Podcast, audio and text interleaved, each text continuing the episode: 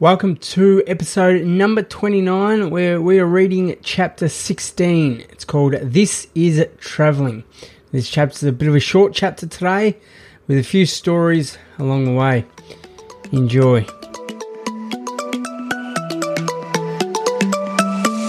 Hey everyone, welcome back to the Crashing Into Potential podcast, where I give you the latest tips and tricks to help you stay on top of your mental game.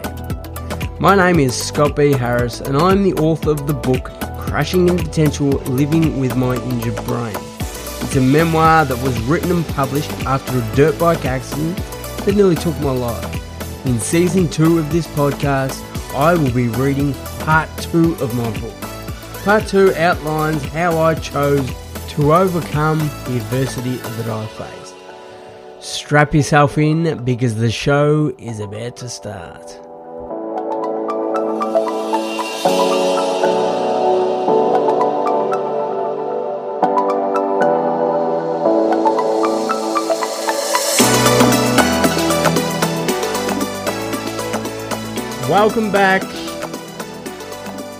Welcome back to the Crashing Into Potential podcast. How's your week been? Today it's another perfect day outside. The weather is spot on, and I've just gotten back from a physiotherapy appointment that I've just had. I'm working on my hamstring at the moment. I've been having some trouble for about 18 months now with my hamstring. So we've been working on that, and it's slowly getting better. So thank you to Gavin Williams, if you're listening. Thanks, mate. We're still working on it, so let's just keep going. So, how has your week been? I hope it's been as good as mine has. I think it's just been as good as. I think my week has been good solely because the weather today is good. Weather yesterday was shit ass, but weather today is quite nice. I've started back presenting. It's presenting now. I had a presentation yesterday that was, I'd say that it felt like it was honestly my worst performance in presenting since day dot. I got good reviews from the teachers, which was fantastic. But I felt it really was not. It wasn't up to. It wasn't the best I could do. Not by a long shot. And there was a number of reasons for this. I think the first reason was that the group, and I won't name the school or name any names, out of respect and out of privacy. But the class was a group of. They were all boys and there was one girl, and you could tell that they just didn't want to be there. They didn't want to be there, and I know that actually there were people in that class that actually got offered jobs last year, and they could have actually gotten out of school and started their career, but due to parental restrictions, if you want to call it that. They stayed in school, and that was because this school, their parents just wanted them to stay in school, so they didn't want to be there, and you could really tell that.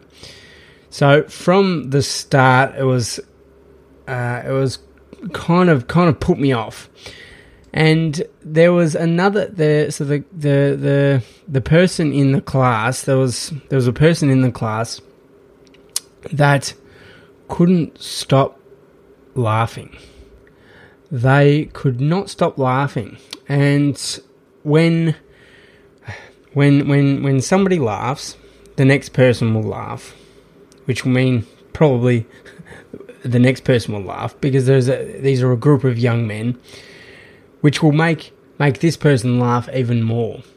and it was kind of a chain reaction. So this sort of happened all the way through the presentation and all the way through my workshop, and got to 2.5 hours in, and the teacher apologised to me because this person had to go out of the room, and the teacher said to me that this person has a disorder, that they cannot stop laughing. And as soon as they said that, the weight just came straight off my shoulders, and it really threw me off. Whenever it happened, it wasn't happening for the whole 2.5 hours, but it was happening regularly, and it kept putting me off. And the teacher told me that there was a disorder that this person had, and it just I came to a realization that when something like that happens, I really need to be on my game, and I need to keep my mind focused on the job at hand and not let something like that put me off. And that is one of the hardest things when you are speaking to a group like I do. You really have to be on your game and keep focused at the job at hand.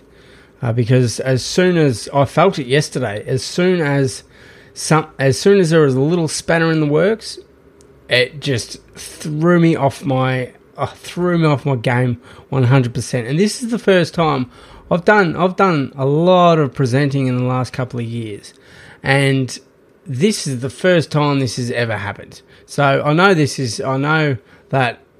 this is a very, very rare occasion, but it still happened, and just can learn from it. I just have to do my best to learn as much as I can from it. All right, let's get into it. Before we start, I just want to show my gratitude for you taking the time out of your day to listen to what I have to say. You see, time is the most precious resource that I can never get back. You can never get back. No one can ever get their time back, unfortunately. Nobody's come up with a time machine yet, but hopefully one day they will. Back to the future, I'm thinking. So nobody can get their time back. So I appreciate you spending your most valuable asset listening to what I have to say. And I'm going to do something a little different today. I'm going to start with 3 things that I'm grateful for before I start reading. And I really recommend that you do this yourself, and it's called a gratitude journal.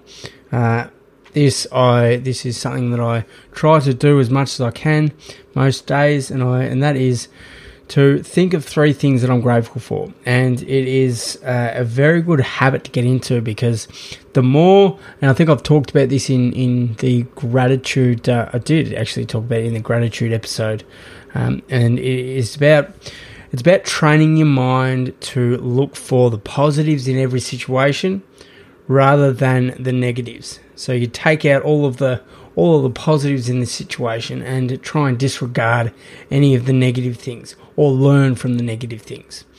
So anyway, so my first thing that I'm grateful for is that I have the ability to learn from events that happen in my life. So when something happens, I'm so grateful that I have the ability to learn from it and improve myself, because I know that there are so many people in this world that don't have that ability. The second thing that I'm grateful for is that the physio that I go to is because it's to do with my right leg, which is my leg that doesn't that has been affected with a paralysis. This is considered an injury to do with my accident, so that's all covered by TAC. So that I'm so grateful for, because I would have spent so much money trying to fix up my body if it wasn't for TAC. And the third thing that I'm grateful for is that my partner is very healthy, and That's because there's a surprise that I have for you later on in this season. There's a surprise that's I'm not going to give anything away, but I'm really happy that she and something else is very healthy because we've had a bit of a scare of recent times. So yeah, everything is going a-okay. All right, let's get into it. Okay, we're up to chapter number 16, and this chapter is called This Is Travelling. And the quote that goes with this chapter is, "For us, Prague was a city that never slept, where every good friendship was forged for a lifetime." By Guy M. Gottlieb. Just going out of the book quickly. Sorry, Guy, if you're listening and I have absolutely butchered your surname. I apologise for that. While I was in Canada, I was told about a hostel in Prague called St. Christopher's Inn, so I had made a booking before I had left. It was my first checkpoint in Europe. Going back out of the book, this was not correct. It was my first checkpoint in Western Europe or Central Europe because I'd already been to Turkey, as you know. All right, back to the book. After making it through customs, I found the airport help desk and began asking away. I wanted to know how I could get to the hostel. The woman at the desk knew instantly that I was an inexperienced backpacker from the south who could be eaten up in Europe. The advice she gave me that day contradicted what I had learned about asking questions. She told me that I must always look like I knew where I was going, even if I didn't. She said, "If you look like a tourist, expect to be treated like a tourist and get taken for a ride, just like a tourist." I told her about my strategy to ask questions, and she said, "Ask the right questions of the right people. You have to make judgment on each and every person and suspect everyone, guilty until proven innocent." This stuck with me all the way around the world. Guilty until proven innocent. On my first full day in Prague, I arranged to go on a free walking tour that left from the front of the hostel. I went outside and met another tourist, a guy named Guy, in brackets, pun intended, from Israel, who was living in Malibu, California. We are now on page 132. He had been travelling around the world for years. We exchanged stories and had an instant connection. He was blown away by what I had been through and I thought that his life sounded cool. Before long, we were joined by some other people who were staying at the hostel. But still, there was no tour guide. Not to worry, I thought. Charged up on confidence, I asked Guy to help guide the group with me. He agreed to take on the challenge, and with neither of us knowing anything about Prague, we decided to wing it. Okay, listen up everyone. We are new tour guides. My name is Scott and this is Guy. We know nothing about the city, but we are all about to learn its secrets. I really hoped that no one would take us seriously. By luck, we eventually ran into the other group, and although we were full of great information, we were over it. But after joining up with the actual tour group for about 10 minutes, a small group of us decided we were having more fun without them. So we bailed on what had been billed as a fun-filled official walking tour. We walked off as a team of 5, Guy, Tim, Richard, Daniel and myself, to explore the city at our own pace. This turned out to be a great option because Guy knew everything he wanted to see in Prague and I knew nothing at all about it. We got on so well, laughing and joking our way around the city. Spending time with these guys was great. I was no longer confined to my shell. This was an amazing start to the European part of my trip, and I was just so excited about the rest of my travels to come. Having confidence made such a difference.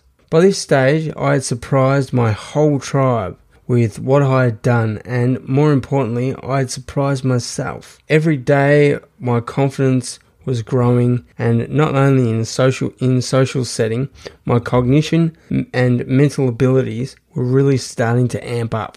I had spent 3 days in Prague and now it was time to start planning my next move. At this stage in my trip, I had no plans apart from doing a couple of tours during the next 6 months. So the world was my oyster. We're now on page 133. This was a mixed blessing with an injured brain though, because as you know, I found it very hard to make decisions and plans. If I weren't careful, I would end up spending 7 months in Europe just wasting time. I decided to spend a day bunkered down in my room at the hostel and try and make sense of my totally unorganised plan of attack. The cities and train timetables and hostels and buses and countries and languages were all circling around in my head like crazy. My head was going in one direction and the words on the page were going in the other. I bailed on the idea of planning within 20 minutes because it was just too hard for me. I really couldn't make a decision about what I would do. I gave myself 2 more days in Prague before making a move to catch the train to Berlin to start another tour. Okay, I'm just going to go out of the book quickly here and tell you a couple of stories about Prague that I guess they didn't make the cut for the final edit of the book, but I think Prague was this was my first experience traveling solo in Europe, and it was actually a really good week for me, and really good week for my confidence, and really good week for, I guess, my traveling skills, if you want to call them then. And this week was the moment that I fell in love with traveling solo on my own. So the first story was about a little town that was south of Prague called Český Krumlov. I hope I pronounced that right for any of you Czech Republicans out there that might be listening. Doubt that there's any Czech Republicans. If there is any Czech Republicans, hit me up and tell me who you are. So this was a couple of hours south of Prague in the Czech Republic, and I caught the train down to this little town, and the day was perfect sunshine all day, and I found my way to the train and found my way down there. And on the train, I met another couple that were from Australia, which was pretty cool. And I ended up spending the whole day with these guys. And this town was such a pretty cute little town. And I'm gonna put I've got a whole bunch of photos that I'd like to show you guys. So if you jump onto my show notes and follow all the links, and you'll find all of the photos that I took from that day. So that was the first little story I have. Another story I have was a couple of days, or maybe the day before I left for Berlin. I went with Richard, one of the guys that was in the group of 5 of us that travelled around Prague. We went to Sedlec Ossuary, which is, an ossuary is a room full of bones. So we went to this place, and it was a bones church, because there was I remember there was a graveyard around it as well. Inside the Sedlec Ossuary, there was, I think, 40,000 bones from humans. So we thought that was pretty cool. And while we were down there, we saw Guy. He had travelled down there with another a girl named Amy. So shout out to you, Amy, if you're listening. She was a South African girl that I actually met up in London later on in the trip, which I don't think it got. I'll try, and if I remember, I'll try and tell you about it when I went to London. But I don't think it made that trip to London made the book. But anyway, so we saw them down there. That was how I sort of spent the last couple of days in Prague, and there were a couple of things that I did. Actually, I'll quickly also I'll mention the group of five people that I was traveling around Prague with, and I'll tell you a bit. I'll tell you where they're all from. So Tim was a guy from Torquay here in Victoria. Richard was a guy from the UK, I believe. I think. Don't quote me on that. Sorry, Richard, if you're listening. Sorry if I stuffed that up.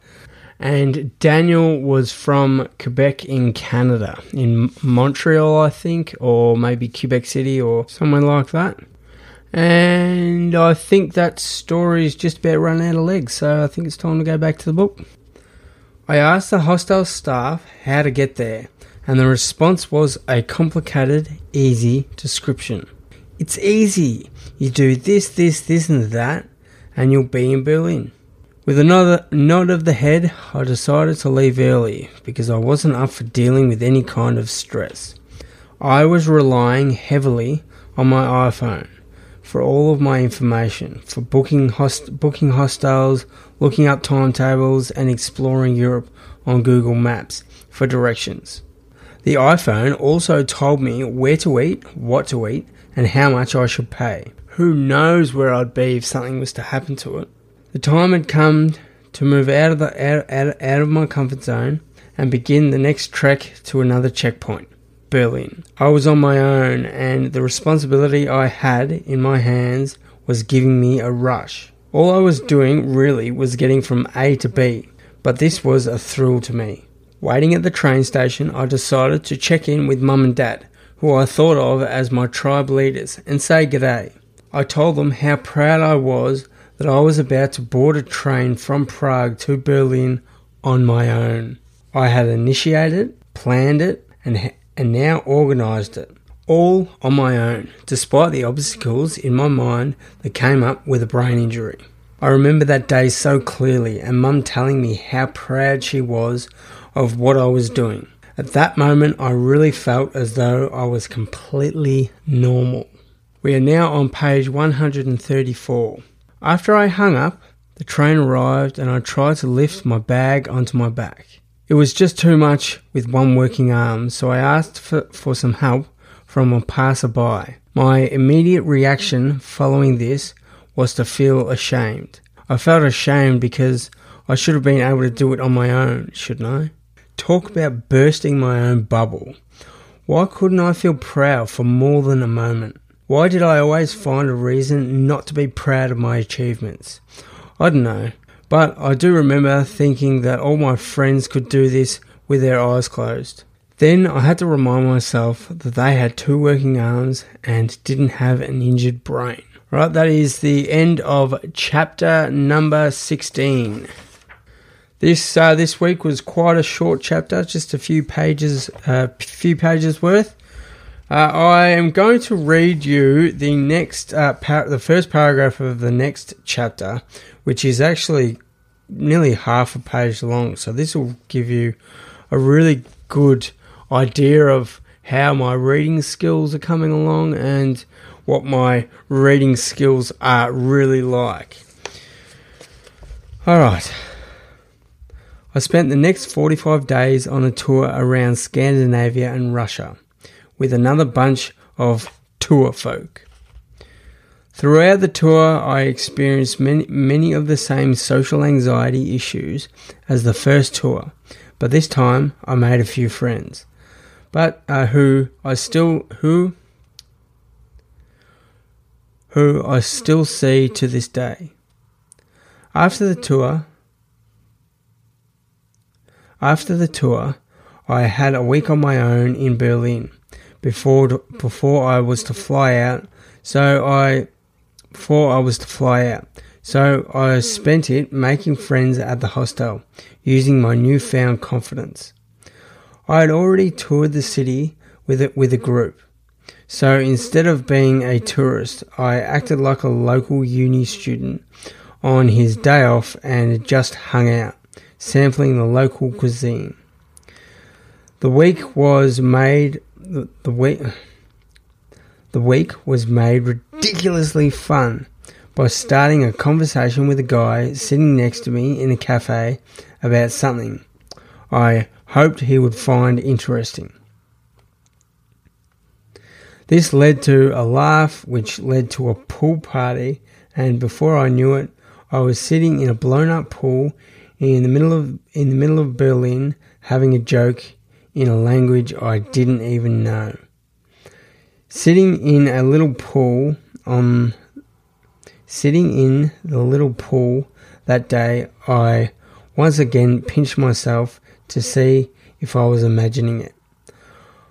I was doing this on my own. I know, right?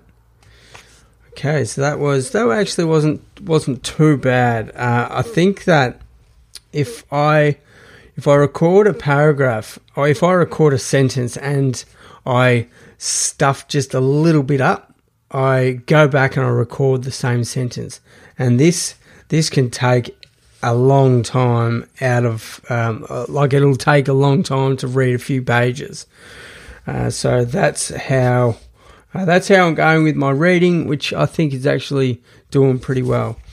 I haven't been doing any reading in my spare time this year, but this is something I'm going to start to do again soon, because as I've said in the past, reading is a very, very, very powerful tool that we all need and we all should be good at. So just like every week, if you've got anything interesting to say to me, anything that you want me to know, hit me up on my social medias. You can find that at The Injured Brain. Just search for it anywhere you get your social media fix and you will find me. You can send me an email. I really like the emails that I've been getting.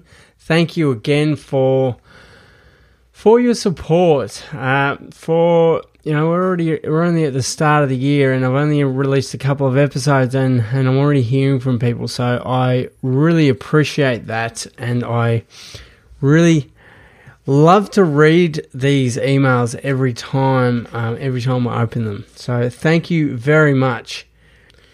Nothing more. This week, you do you, and I'll do me. You be very kind to everybody in your life, because you're never going to know when you're going to need them, and you're never going to know when you're going to need them to do favors for you. And you're never going to know when you need them to be nice to you. All right, that's it. I'm out. See ya. Thanks for tuning into the Crashing Into Potential podcast. I really appreciate your support. You guys are the reason that I do this. So if you haven't already, hit me up at The Injured Brain, wherever you get your social media fix. And don't forget to rate, review, and share this podcast far and wide so that you can help me spread my message. See you in the next episode.